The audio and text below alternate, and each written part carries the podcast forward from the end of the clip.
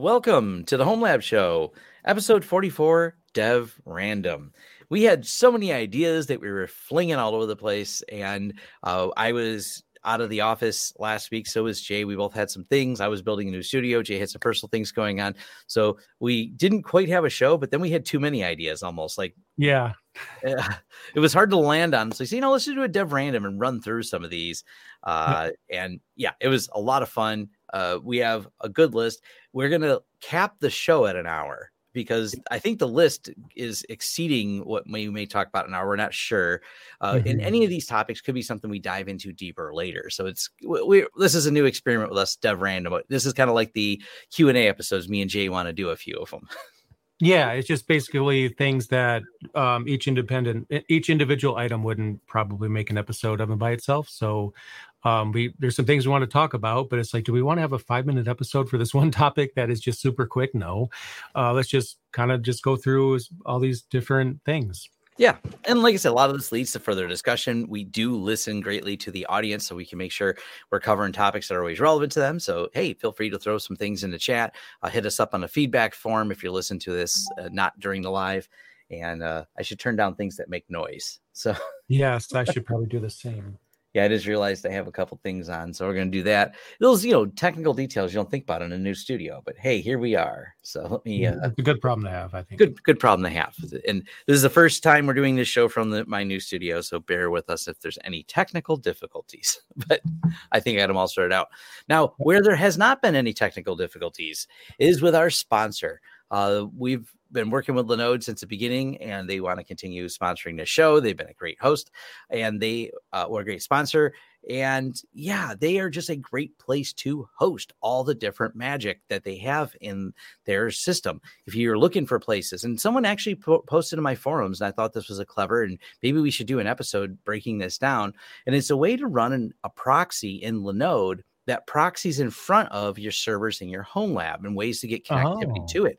I think this might be a fun Linode was talking about, hey, is there any other, includes you could do? And that might be a fun episode. And this is something you can absolutely run in Linode. This would keep your public IP from being exposed, but still allow you to run services, learn about how things work, and never worry about someone, attacking your public IP or revealing who you are through it. I think this might be kind of clever. They're going to know your Linode IP, but that is something you can always, build, stand up the server in Linode, tear it back down, and move it over to another location if you want.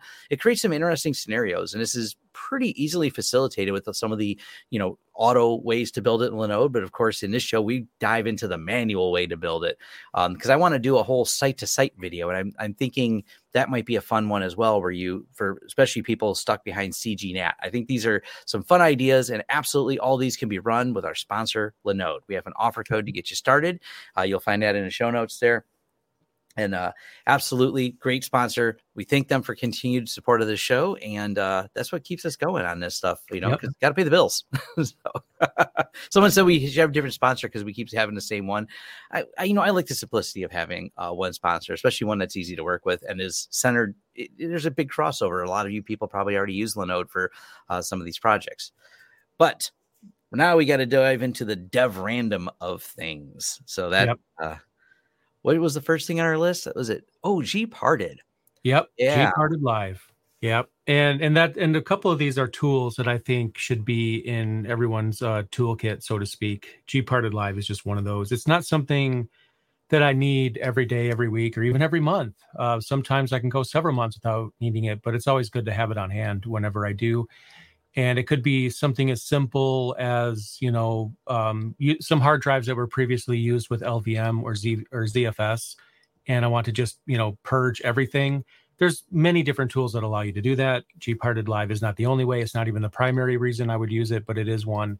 I just want to nuke everything. I could do that. Another use case for it is sometimes Linux installation utilities, they don't really give you the option to partition the way that you want to.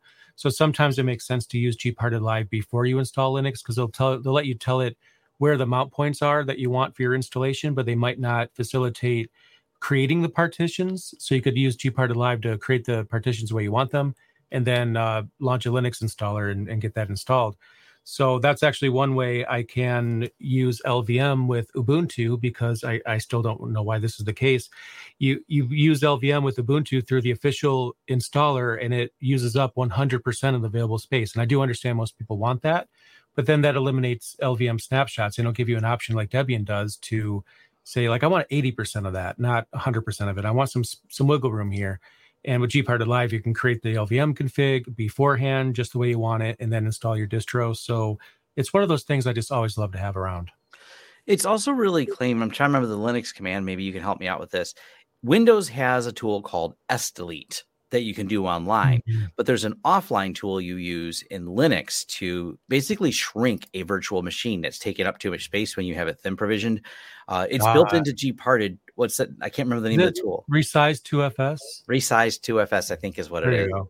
Yeah, and what it does, it's also does writes out a bunch of zeros to the drive as well. It's like it does. It's a way you can shrink your VM. The Resize2FS is allowed to increase a VM, but GParted has got all the utilities you need for doing things like that. When you run into some of those problems, some of the VM can get kind of over time a little bit bigger than it should be on a thin provision, and you can shut it down. Windows, I know it's sdelete. There's an equivalent command in there. And sdelete's not part of Windows.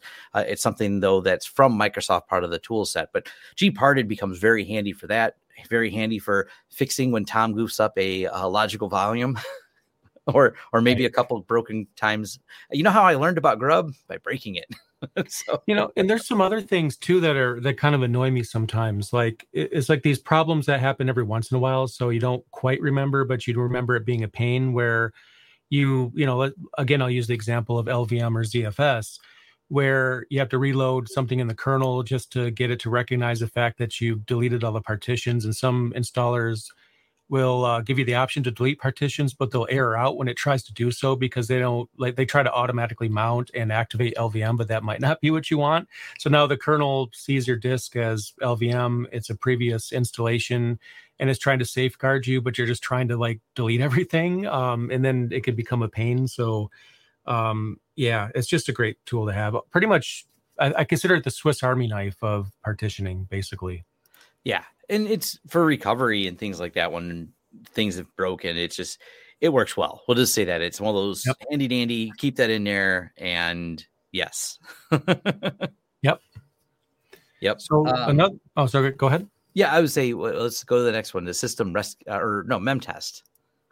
Yes, there's a really big reason why I mentioned this, because I don't know what this is. And I think it's because, and this is a valid reason, that home labbers and Linux enthusiasts are more likely, in my opinion, to be using older hardware. Nothing wrong with that, because, you know, that server that served a, you know, huge company like 15 years ago, that server was great for them back then, but now it's kind of, you know, too slow and you can't really get as much use out of it. But for a home lab, it's great, because you're just, you know, one person or a handful of people, but it's hand-me-down hardware, which is usually a good idea. You save a lot of money.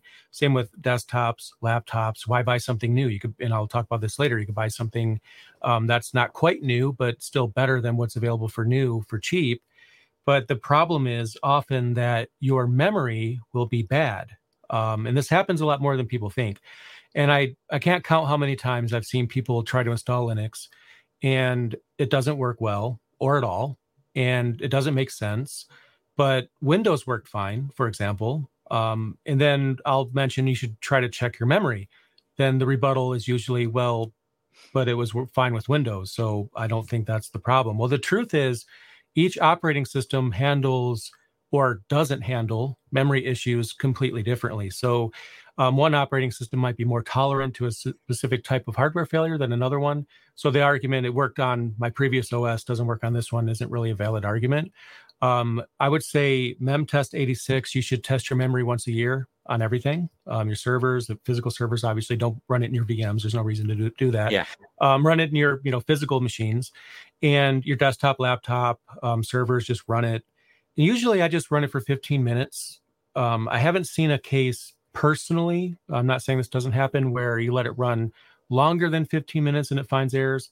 Usually if it's going to find errors, it's going to run, I mean, it's going to show those errors like pretty much within the first 5 to 10 minutes. So if it lasts 15 minutes, you're probably in good shape. And you'll know when it finds errors, like the screen turns red, it looks hideous. It's pretty in your face last time I used this. So it's so common, memory issues and things like that. And I think sometimes people will get upset at Linux for not working on their hardware when all along they had bad memory. And sometimes memory issues are... they're kind of weird, to be honest. Like I would love to say this is the symptom, but it's always something different, something strange. I remember one time, and I still don't really understand why this happened, but I used to be in game development. I was never good at it. It was just something I was doing for fun with friends. I would just design a game and send it to a friend. It's like one level or something, maybe as many as 10. And one game I developed had a save feature, so you could continue where you left off, which is cool. Worked fine for me. So I send it off to a friend and they save and resume their game. They end up in a random level. I'm like, what the heck? So then I recompile it. I look at the code and I can't find an error. And it turns out my memory was bad. It's on the desktop I was using to develop the game on. And the resulting executable was corrupt, even though on my system, it was working just fine. I still can't understand that. But there's just all these weird things, from like Linux installations failing to development errors, file errors, all these different things. So just test your memory and just make it a point to do that as regularly as you can. It's not the most fun thing in the world to do, but it's pretty important. Now, I have seen it take longer, and we've had to have some machines, the real mystery ones, that just don't do it very frequently. You'll have to run numerous iterations of MemTest to get the result. And it kind of goes to the randomness of a memory problem, especially when it's a very infrequent one. And they're the worst problems because they're not easily repeatable. It's the best way to describe it. Right. You end up with a problem that is like, it almost is a repeatable because we know it happens. We see the result, but making it consistently happen under certain conditions becomes very, very difficult. And sometimes you just have to take parts of memory out. I will warn, there's occasionally, and MemTest has been updated over the years to fix some of this. We occasionally run into some configurations that MemTest just fails on immediately, not because there's a problem, it's because of an incompatibility in it. So, you have to look at what the error messages are, throw them into a Google search, and really, it's challenging at times, but it's definitely very handy tool, especially with, I find it very compatible with laptops, and sometimes have helped us solve some of those laptop troubleshooting issues just by running MemTest. Go, looks like some of the memory is not well in this, swap it out, and away you go. Saves you so much, especially when Linux can be memory efficient. It's only when you run the bigger applications that it hits the section of memory where those bits are a little bit less stable and it does not hold the memory. And then flipping a bit, if it's, not important bit, you didn't notice it. If it's an important bit to a running process, well, and that process wasn't set to auto restart or loses or ends up in an unknown state, you have random problems and a lot of head scratching to do. So. Yep. And I totally agree. And similar to that, I'm going to go kind of off, away from the order that we were going to go over the topics in, because I think one kind of leads into the other. But I'm going to throw in one that wasn't on the list, and this is super simple. Have a flashlight available. What? Why do you need a flashlight? Okay, hear me out on this, because this just reminded me, talking about MemTest. I've had people bring me computers before, and this happened like 2 or 3 times because it takes me that long to learn a lesson, apparently, where I couldn't get the operating system to install at all, and I could have ran MemTest, but in this situation, after a few hours of cursing and fighting with it, I just opened the chassis, get a flashlight, shine on the capacitors, and notice that they're leaking. Yeah. Oh, there's the problem. That's why I can't. And, you don't really think of that because it's not very common. I think I've seen it maybe 5 times in my entire career, so it's not like super common. But when you're buying a server from somebody like secondhand, absolutely look at the capacitors before you take it home. You'll save yourself a lot of trouble, because if you didn't know to look for that, you might be troubleshooting that server for hours trying to figure out why it won't work, just to find out physical layer, there's some leaky or bulging capacitors, there's your problem. So that's another thing. And the other thing I'll throw in there too, because I'm about to talk about buying workstations or laptops or whatever. Because we need a good workstation or laptop to modify our home lab, right? We want a decent machine to do all that config and all that. One of the things that I recommend people do, like if you're going to a used computer store, let's say, and they have a desktop on display or a laptop, and you're thinking about buying it, it's a good price and it's a solid machine. Usually it's going to run Windows at first. Go to the event viewer and filter for system errors or critical errors, and look at that before you buy it. I don't care if it's like a server, if they have a monitor plugged into a server, I don't know if they will, or desktops, laptops especially, look at the event viewer, because if you have like a failing hard drive, it's just going to flood the Windows event log with errors, and other things are going to flood the Windows event log with errors. And you'll know right then and there that, okay, there's something going on with this machine, so I really shouldn't take this one home. And it's so easy to do once you learn how to do it, to go into the event viewer. And that's not going to be like a foolproof test. This is definitely a great machine because there's no errors. There's going to be errors because Windows always has errors. So don't be alarmed if there's a few, but you'll know the critical ones when you see them.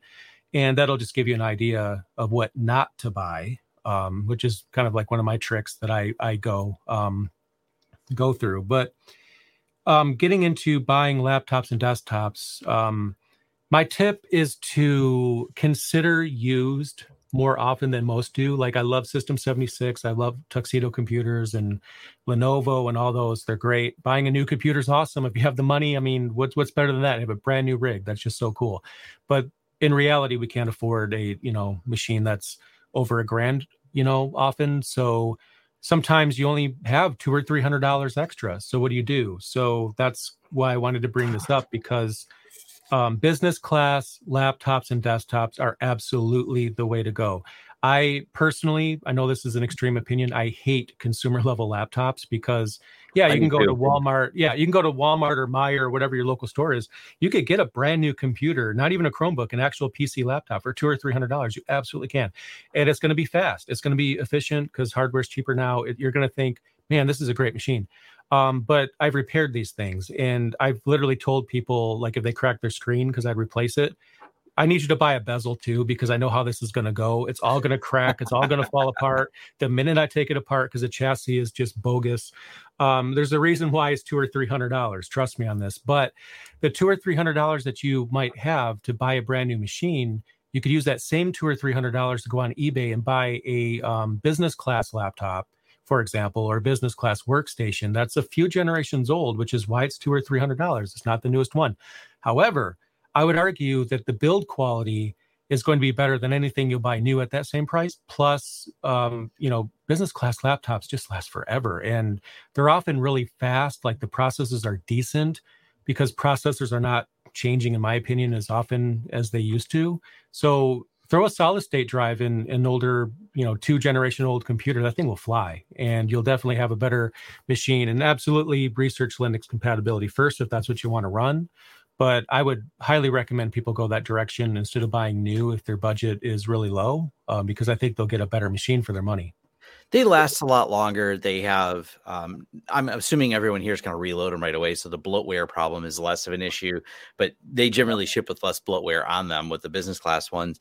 The other thing too, and I've done a video on this before, if you dig around on my channel, probably 5 or 6 years ago, I had a couple taken apart laptops, and I was discussing that exact thing, the difference between the higher quality ones. And that hasn't changed in 5 or 6 years. I haven't really readdressed that video, but it also doesn't really need to be readdressed. If you look at the build quality on them, it's substantially different. The kind of flimsy, floppy nature of these, how thin can we get it and everything else, is just not as good, because they're trying to produce it for the consumers in the mass market. So they cut every corner possible to make them, not as high quality. You take something like one of the Lenovo ThinkPad series, which I've been a fan of for a while. They're just a pretty solid build and a pretty solid feel.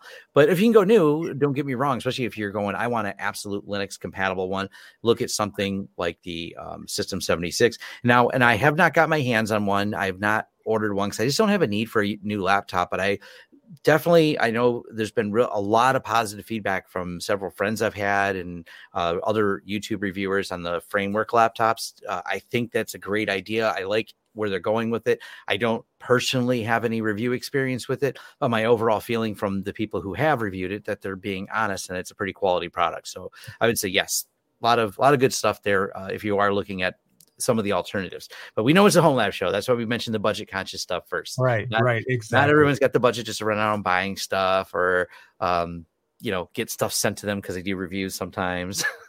Yeah, it's just the best job perk ever. But we understand it's not a perk that very many people have. We're the few, yeah. Right? We're the 1%, I guess. Yeah.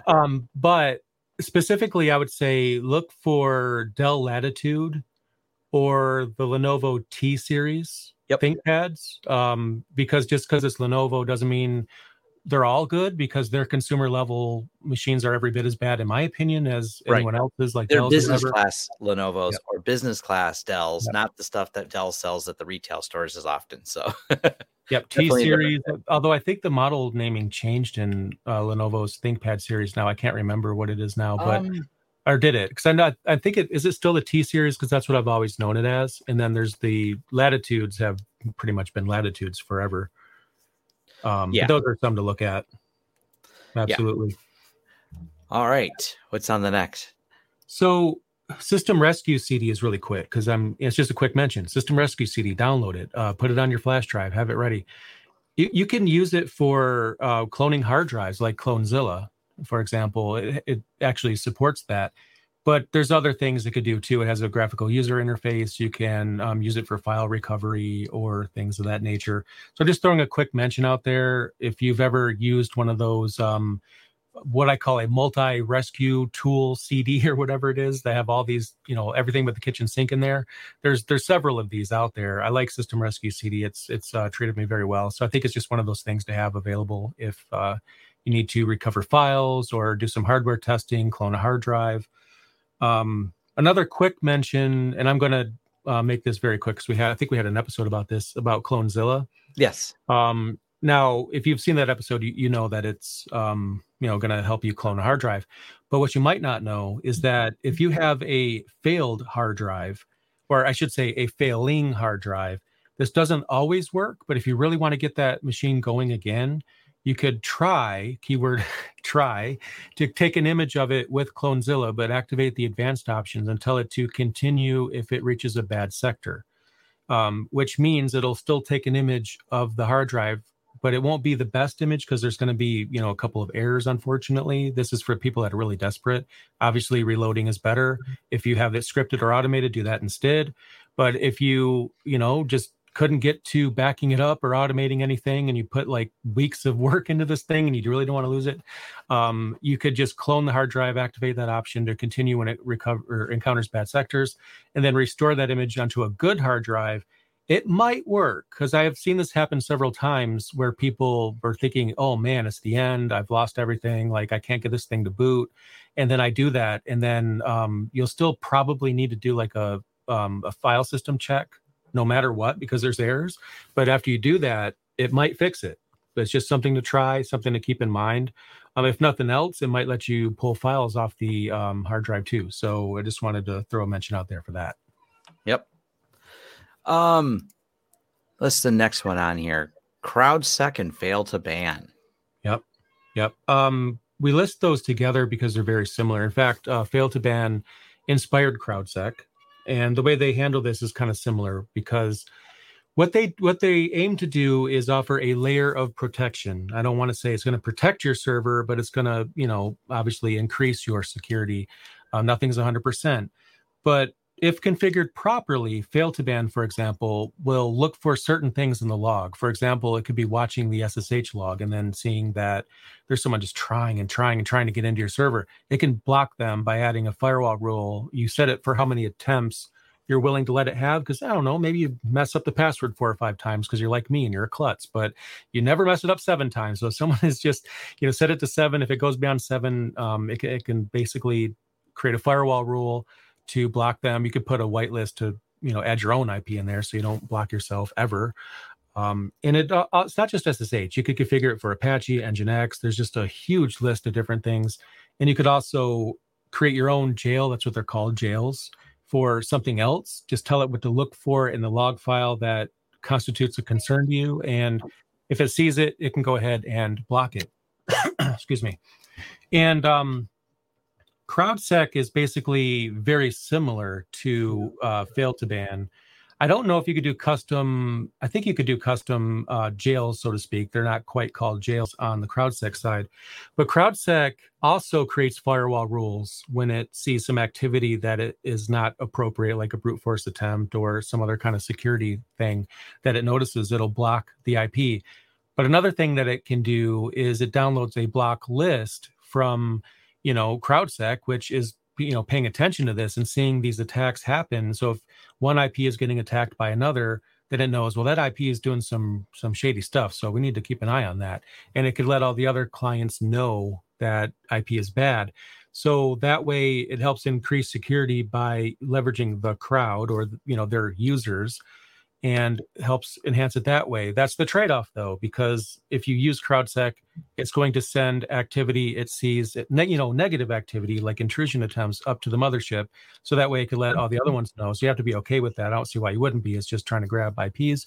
But that's a trade-off. And I do believe if you, you know, don't like that, you could pay for it. It's free otherwise. You could install it on 10,000 machines and it's fine for free. But if you want to opt out of that, you know, information sharing, then that's, I believe, when there's a cost associated with it. Yeah. But it's so easy to install.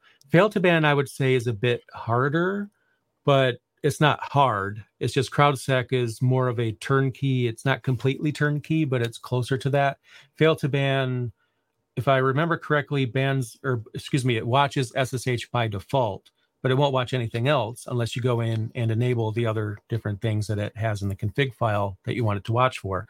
I just think it's really good to at least use Fail2Ban. Consider using CrowdSec if you want to have a, you know, global knowledge power at your disposal there for that. But one or the other is fine. You should definitely run one or the other, especially on machines that are forward-facing to the internet. Yeah, and the thing I like about CrowdSec, and Fail2Ban is great for the individual, and I see actually someone threw in a comment, and you can get tricky with it, taking the ban list that Fail2Ban creates, and let's say you're running a cluster of servers, create a list and automatically do it, but now you're getting into building a lot of engineering when the reality is you are not the only one with something open on the internet. That's just going to be the way the internet works. So the concept of CrowdSec, I really like how they're doing it because this really opens up an opportunity. And there are places like graynoise.io where you can get IP lists from. And there's a lot of threat intelligence data out there. There's Alien Data has a free app feed where you can go through and look for bad reputation IPs. This is kind of a cat and mouse game, but CrowdSec really takes it to the next level of not only building the lists in real time, having you help to contribute to those building of the list, then combine that with, you know, you can end up with these IPs blocked, so it doesn't even fill up your logs with noise. So if it, right away, in Log4j was an easy example of this. They were sorting out, and Graynoise was listing them, and so were other places. Like, these are the known threat actors attacking these type of devices that are, you know, maybe unpatched, and already having that list. And CrowdSec protects you in case you didn't patch. But I know all of us and everyone listening to this already patches their systems right away as soon as something comes up. But on that off chance that you know a person and they're not doing it. Yeah, asking for a friend. Asking for a friend here. It's nice to have an automated system that can roll out those block lists, and it can buy you a little bit of time. It's not a replacement for security at all, but everything, especially when there's a 0-day out there, someone gets hit. That's how we learn about 0 days. That's how we learn about these active attacks. Sometimes it's only through the attack that we learn what was broken. And this is an example that happened in some of the WordPress sites. If CrowdSec does integrate right into WordPress and the web applications. This is really cool because as soon as someone started dropping all these attacks on these WordPress sites, right away they're like, whoa. And it's not like there's 1,000 IPs even doing the attack. It's like, here's a couple IPs that were initiating these attacks and exploiting this. Once that gets into a block list at CrowdSec, cool. And then the people that wrote the different plugins for WordPress that were at fault, well, now we got to get those updated. And we've now bought a little bit of time because we didn't even know about the problem. So it's another layer on your security. I think I really like what they're doing with it. And me and Jay talked about maybe we'll have them on to dive a little bit more in depth on their whole platform, how their business model works, because it's really a cool open source intelligence tool. I just really like what where they've gone with it. And it's something I'm diving into more. And Jay's got a video on it. I plan to dive in a little bit more. I've set up some demo servers I've been poking at with it. So, and I'm hoping they work on they have a pfSense integration. but I think it's pretty manual right now. I'm hoping at some point they'll get a more in-depth pfSense integration too, because I think it'll be an awesome addition to pfSense, because, you know, it sits at the perimeter of your network. It can listen to the noise, it can report back, and then automatically add block lists. So I think it's going to be something that I think we're going to see a whole lot more of in the future. Fail2Ban is a cool independent tool, but I like the full extensibility, because it's putting security as a community effort just makes a lot of sense to me. They hit the right nail on the head with it. And their background is also in managing hosting servers at scale. The developers had a hosting company. That's where they came up with the idea for all this. And then their idea was, well, why not do it for everyone, not just us? And that's where they've been really pushing and expanding on it. So I'm excited. I want to talk to them about that. Yeah, for sure. Yeah, maybe that'll be something we can set up. Yep. Someone mentioned earlier, I just want to give a shout out to Ventoy. It is a way to set up the multiple boot USBs. I've never used it, but my staff has. It's a way to take some of those things like System Rescue CD, MemTest86, and combine a few different ISOs, I believe, into one. I believe that's the right tool name. I've seen someone mention in there. So yeah, something like that. Ventoy, something like that. Yeah, it's a great one. I haven't used it myself, but I've heard a lot of people talking about it. I've read about it. I've seen I've read how-to documents about it. I probably should be using it because I have like 50 USB keys in a little bucket that I kind of sort through every time I'm looking for something. It'd probably make that a lot better for me. Maybe I should give that a shot. Yep. All right. Now, related directly to the tools that is offered by CrowdSec and Fail2Ban, or you can even kind of throw in PF Blocker. Those are all tools that identify things and then have block lists. Different, but can completely coexist at the same time, is Suricata and Snort. Those are traffic analysis tools, and the rule sets based that they use are looking for specific sequence of events or attacks that can come through. Now, the efficacy of these products can be hampered by encryption. So it kind of depends on whether or not they have the ability to see into the traffic that's passing through them. Typically, you're going to run Suricata or Snort on an edge device, and it is built into pfSense. And one of the things I like about the way pfSense does it, they call it Suricata, they call it Snort, they don't call it just IDS. A lot of other companies are using Suricata in the back end. They just call it intrusion detection system or intrusion prevention system, but they don't tell you what it is and what the rules are around it. So it's kind of interesting that pfSense is kind of a, not the only one, but one of the companies that really exposes you to it and gives you everything to tune with it. Now, what these actually do is they're looking for things like, they can even look at the way DNS queries go out, and you can say, hey, here's a rule set. If these DNS queries go out or they look like something bad or looks like it's resolving something, go ahead and have a block. I managed to block myself the other day on accident. I was actually thought my VPN went down from my home to my office. It turned out Suricata see me doing something with SSH, and I wasn't thinking about it, but Suricata goes, that's not the way that should have been done, because I was hammering something on SSH as a test, and then it blocked me. And then once you get on a block list, I couldn't even log back into my own firewall because I was banned.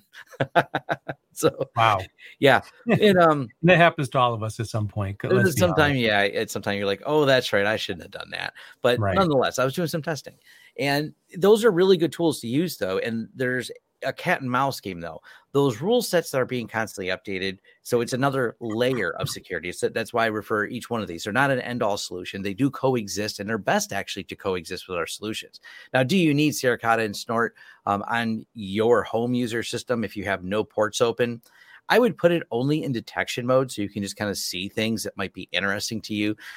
They do take, and I have a video about tuning the rules, and it is a constant effort. So sometimes there's a new rule that comes up that it misidentifies something, or the rule identifies a specific attack pattern, but also, by the way, this other tool looks like that attack pattern. I think in the early days, Syncthing, the transport layer of Syncthing triggered something unrelated altogether. So at first you're like, wait, why is this thing attacking? Oh, looks like Syncthing triggers this. This is where you get the false positives. And because it's a pattern-based system, and sometimes it's looking at traffic that it may not have full insight into, it can be really difficult to absolutely nail down that. So it's not a hands-off type of thing. And a lot of times when you see it in like the Unified Dream Machine has Suricata running under the hood, they don't give you as many tuning options for it. And you're kind of just relying upstream on whatever the vendor pushes out for the tuning rules. They give you such like a good, better, best or something. I think they have a really generic way you turn up how secure do you want it? And you crank it up to best. Next thing you know, everything starts breaking and then you slide it down a little bit.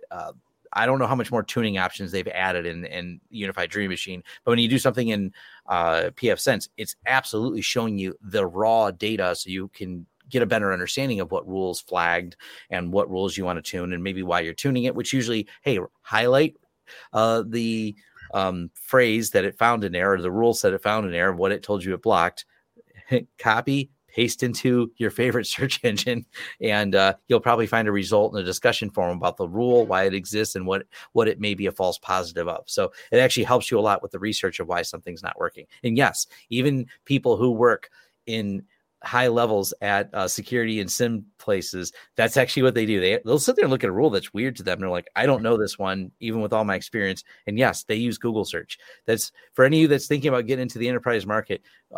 People are still on Stack Exchange, right, to the enterprise market. Don't. Yeah, they really are.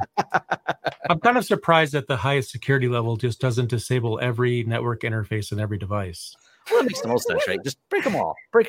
Just disable everything LAN related. Just kill the entire TCP IP stack 100%. Just annihilate the whole thing, and then you'll be way more secure at that point.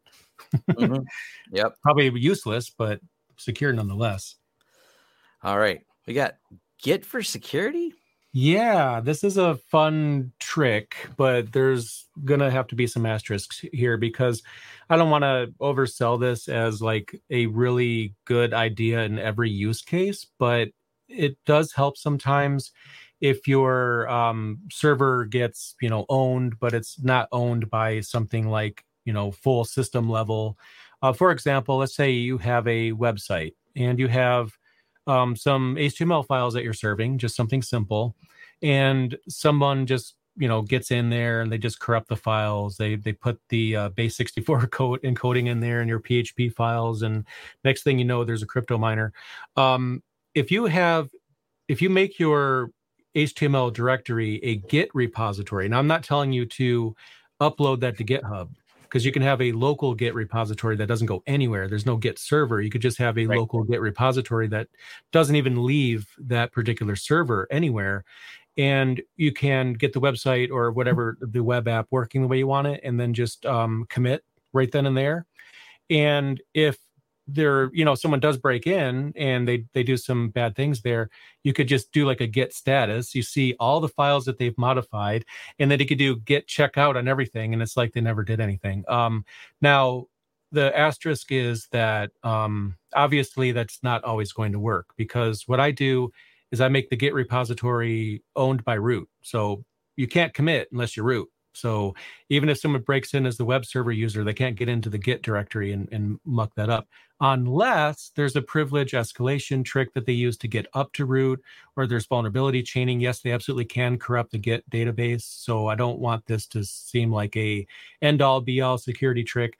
But if it's a lower tier intrusion that does not, go beyond that, it can help. And it's so easy to do because it's a local Git repository. Just do git init inside the directory and then git commit everything there. And then from that point on, you at least have that starting point. It doesn't take the place of backups, doesn't take the place of automation. This is just I only have 5 minutes to fix this problem and I got to get to work kind of thing, right? I don't want to oversell it, but I have seen this happen where someone just does git checkout and everything. And then it just makes everything like nothing ever happened, as long as they didn't get outside that directory and infect the rest of the system somehow. Then that might actually help you out. Yeah, and I want to make sure there's that clarification, because there gets to be a lot of confusion in this. Yeah. GitHub is a service which is currently owned by Microsoft, and Git is a tool. And a lot of people think of Git and GitHub as one and the same, but they're just an opportunistic company that said, hey, we can throw hub at the end of this. We have this domain and we're going to offer it as a Git repository hosting. Now, it's probably good that a lot of people use it. It's been a really popular place, even since Microsoft purchased it, for hosting a lot of open source projects, and allows you to easily get cloned, throw the name in there, and pull down information on there. But they are separate things. I just want to make sure that's always very clear. There's, because you can also, because you're using GitLab, is it, Jay? Yep, GitLab. They're an absolute competitor that also uses Git of GitHub. You know, I use GitHub. Jay uses GitLab. I was going to switch because we were all going to protest. And well, everyone said they were going to protest. Jay actually protested because I think you moved from GitHub over to GitLab, right? Yeah, but I ended up opening up GitHub for, you know, the YouTube channel. It's not where I keep like my configs for the business, but GitHub is now where I want things to be, like internet facing. If I go over something in a video, GitHub is a good thing to learn. So I put some of my stuff out there so people can fork it or maybe put in a pull request or whatever. But yeah, I did switch to GitLab for all of my production stuff on my end. And I like it. It's really cool. If I take Microsoft out of the equation, I like GitHub and GitLab both. I also like Git-T, which is something that I want to cover soon.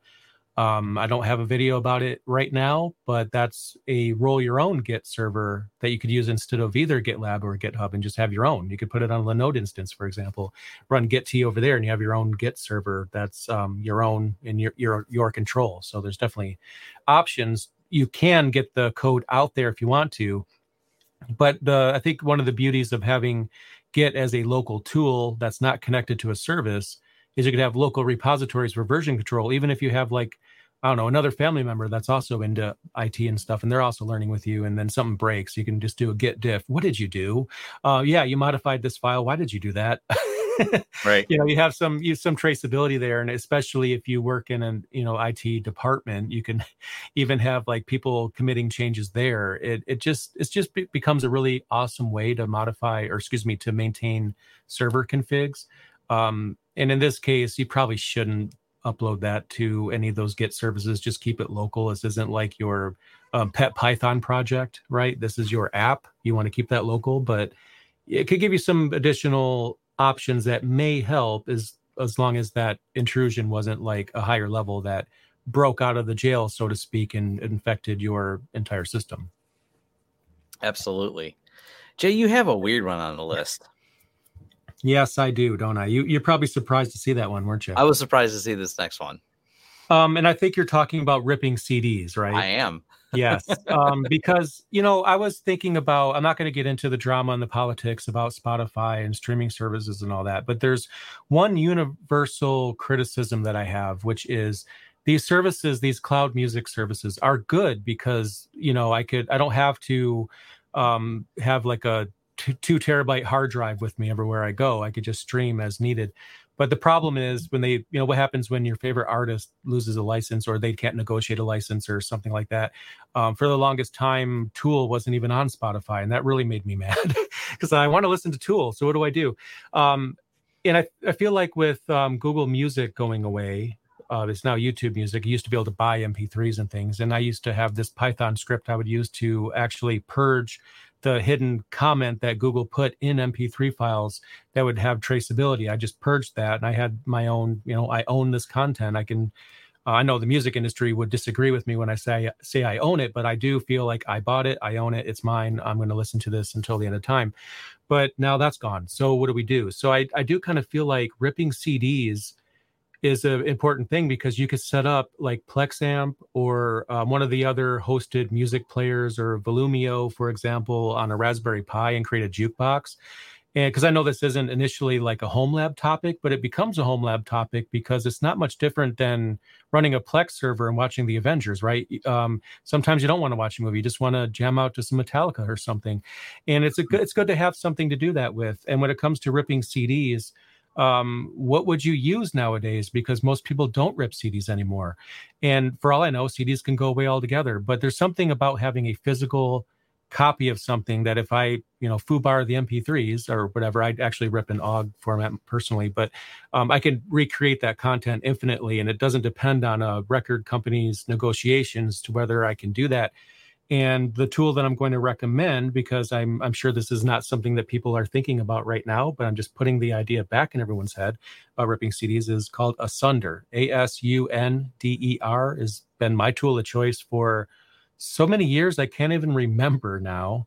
So I've been using that to rip CDs and have that digital copy, and then I put it into Volumio. I also have Plex pointed to my music share as well, so I can use Plex Amp when I'm on the go to listen to my music collection. I think I have over like 150 artists in my collection right now, and probably over 10,000 songs. So it's definitely a lot to keep track of, but it's really awesome to have that control. And until they discontinue audio CDs altogether, which, let's be honest, you know they will, we have this ability now to just go to a flea market and buy a stack of CDs for $1 and throw it in our music collection. Yeah, and it's such an interesting concept. And, you know, having some younger kids, some think about it a little bit, but it's not as prevalent to them, that we used to own all of our media. It wasn't the inconvenience of CDs. I mean, granted, yeah, there's an inconvenience to swapping out audio disc or anything like that. And CDs, obviously, I've never been the biggest fan because they have delicate nature of them. And I remember forever ago, you know, you scratch one, you're like, I lost the music. I go buy another one of those. And there was places I used to, you know, especially go to places to buy all the used audio. But right now, so many people, in the controversies around media rights when you subscribe to some service and that service can't negotiate with the artist you like, but they were able to before. This is a really interesting thing that is bringing back the rights talk. And I'm really happy about that, because I don't like the concept like that I pay an artist on a subscription. No.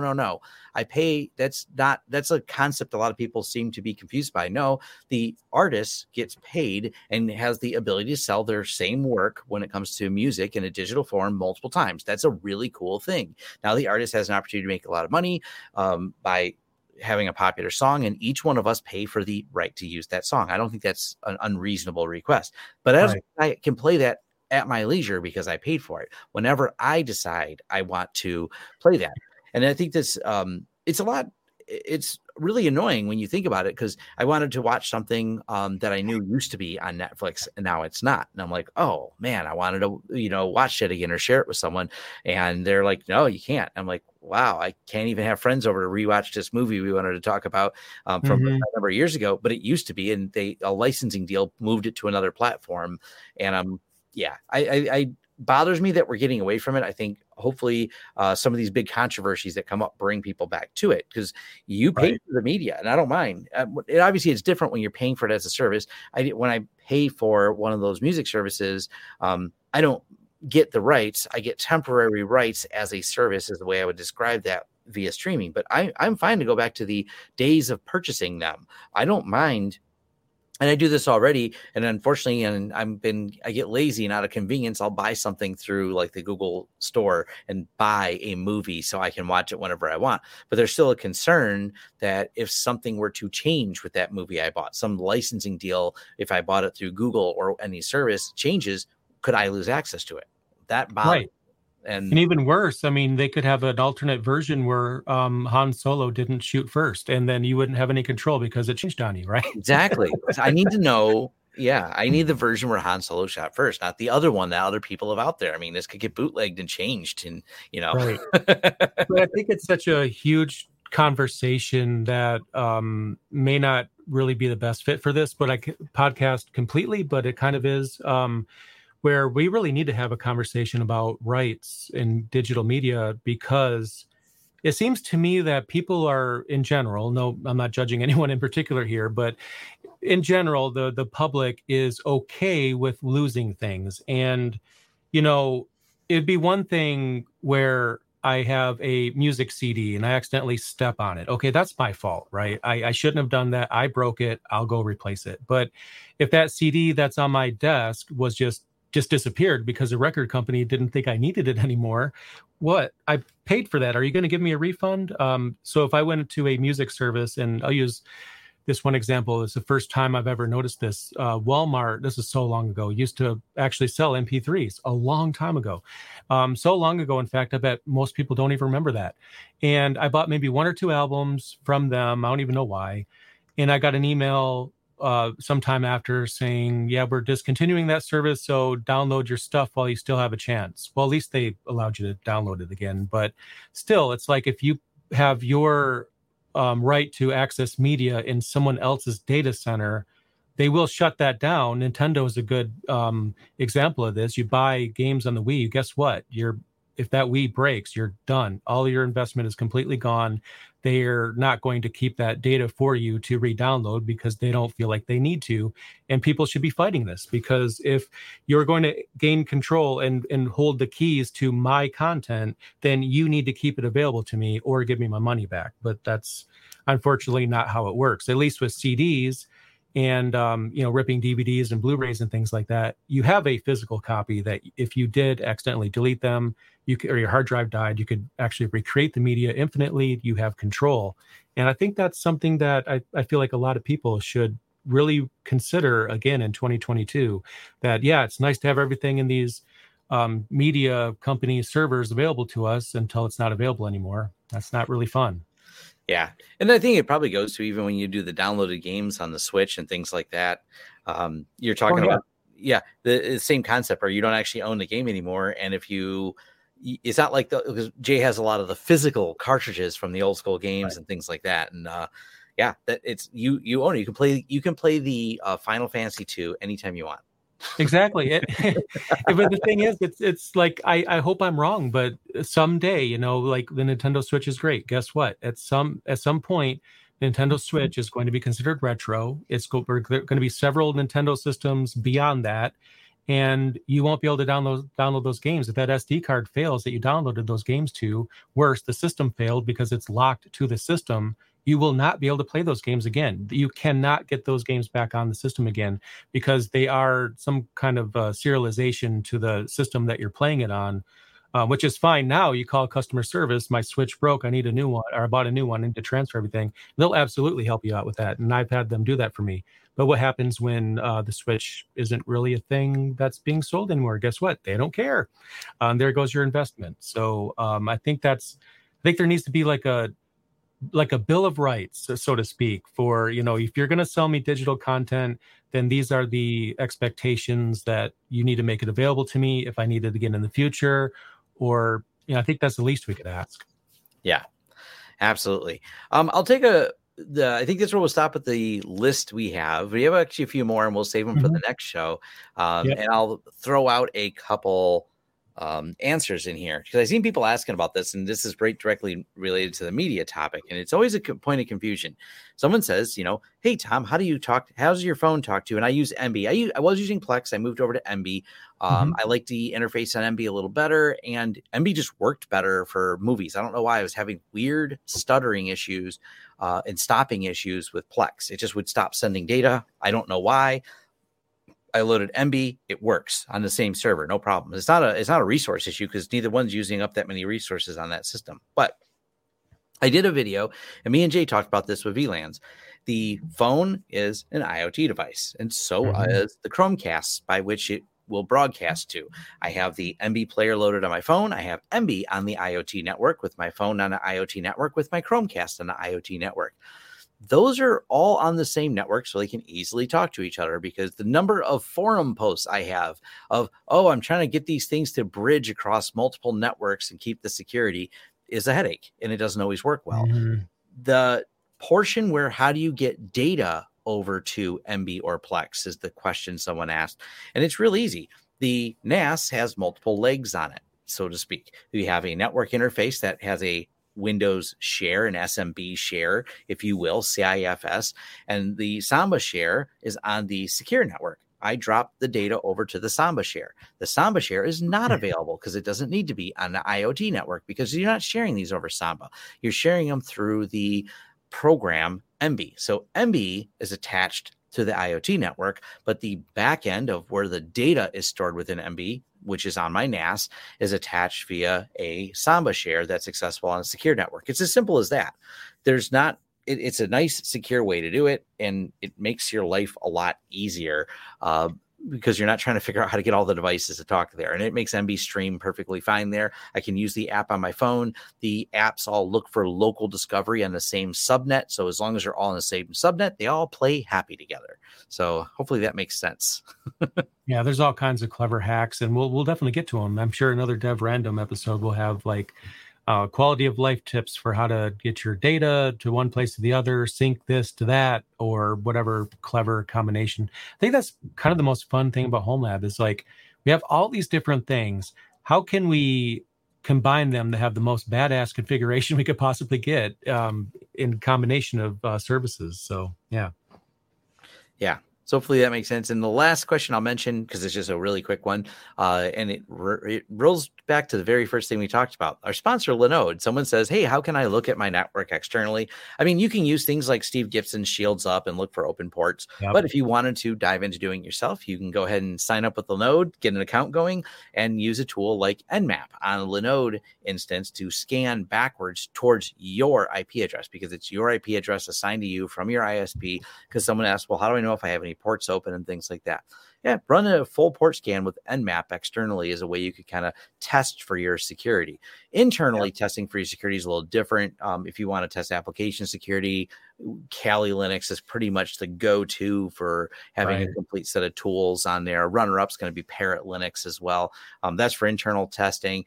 I mean, you could run that in a cloud instance as well, but it's a little bit harder to pull it back. And you may as well, if you're testing something locally, a local application, you may as well run it local for speed and things like that. But just, you know, spin up a Linode instance to do an Nmap back to you. Easy way to tell if your ports are open. So yeah, the way I see it, there's a lot of people running Nmap against your IP. Why not join them? Why not do it yourself? I mean, everyone else is doing that, right? You might as well see what they're seeing. Yeah. Absolutely. So thank you very much for everyone who joined us today. This was definitely a fun episode, and we should list Nmap as one of the tools in there, because it's definitely, you know, what ports are open on this server? What can I see from this? Did my firewall rules actually work? Nmap, there's a easy way to do the testing in it. So even built into pfSense, you can actually test from pfSense and look at different sections of your network with it. So yeah, you can do OS fingerprinting too. If you don't know what the heck is this device that's connected to my DHCP server, you can try to do an OS fingerprint. Oh, that's a game system. That's what that is. Or hopefully you know what it is after you run it. Yeah. And you can go, I mean, boy, there's a lot of, you know, I haven't messed with it as much, but there's a lot of Nmap scripting out there that allows for some testing. It's not a full vulnerability scanner, but it will go a little further than parts open. There's different Nmap scripts that can be added to it for some further insight. So I don't know. I don't know if that's another tool that I don't know if there's enough to talk about it for a full episode, but definitely a great tool overall to have in your toolkit. That's right. All right. Well, thanks, everyone, and send us over some more feedback. We always look forward to that. We love doing the Q&A episodes, and right now, everything's on schedule for next week. We only had one skip, so convergence of happenings sometimes happens with life. Good news is both me and Jay had something on the same thing that caused it, so we both had our day off at the same one. Yeah, some Dev Random caused us to take a week off, and now we're doing an episode called Dev Random. Yep, exactly. It's full circle here. All right. Thanks, everyone. Take care.